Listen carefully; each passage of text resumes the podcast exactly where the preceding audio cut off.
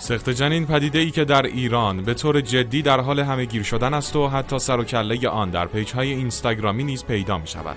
معضلی که گویا مسئولین هیچ ایده ای برای مرتفع شدن آن ندارند و به حال خود رها شده تا هر روز وضع وخیمتری از دیروز پیدا کنند.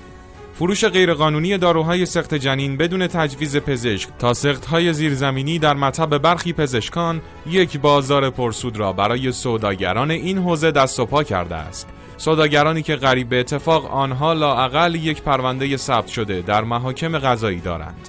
در مواقعی مصرف کنندگان این نسخه ها با صرف هزینه محدود به هدف خود می رسند اما گاهی هم علاوه بر صرف هزینه و زمان درگیر عوارض جانبی داروها می شوند و ضرر هنگفتی را متحمل می شوند. از عوارض سخت جنین می توان به خونریزی شدید، بروز عفونت، حمله قلبی حین سخت، ایجاد زخمهای دائمی بر دهانه رحم و آسیب به دیگر ارگانهای بدن از جمله روده و مسانه اشاره کرد که تنها بخشی از عوارض آن محسوب می شود.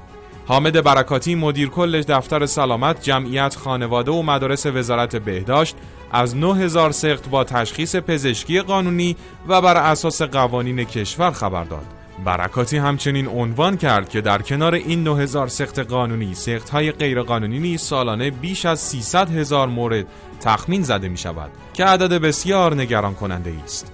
عباس مسجدی رئیس سازمان پزشکی قانونی کشور نیز در این باره تصریح کرد آنچه نگرانی ماست و در تضاد با سیاست های جمعیتی ابلاغی رهبری است مسئله سخت های جنایی می باشد که از سوی برخی مسئولین و متولیان امر تا 600 هزار مورد اعلام می شود.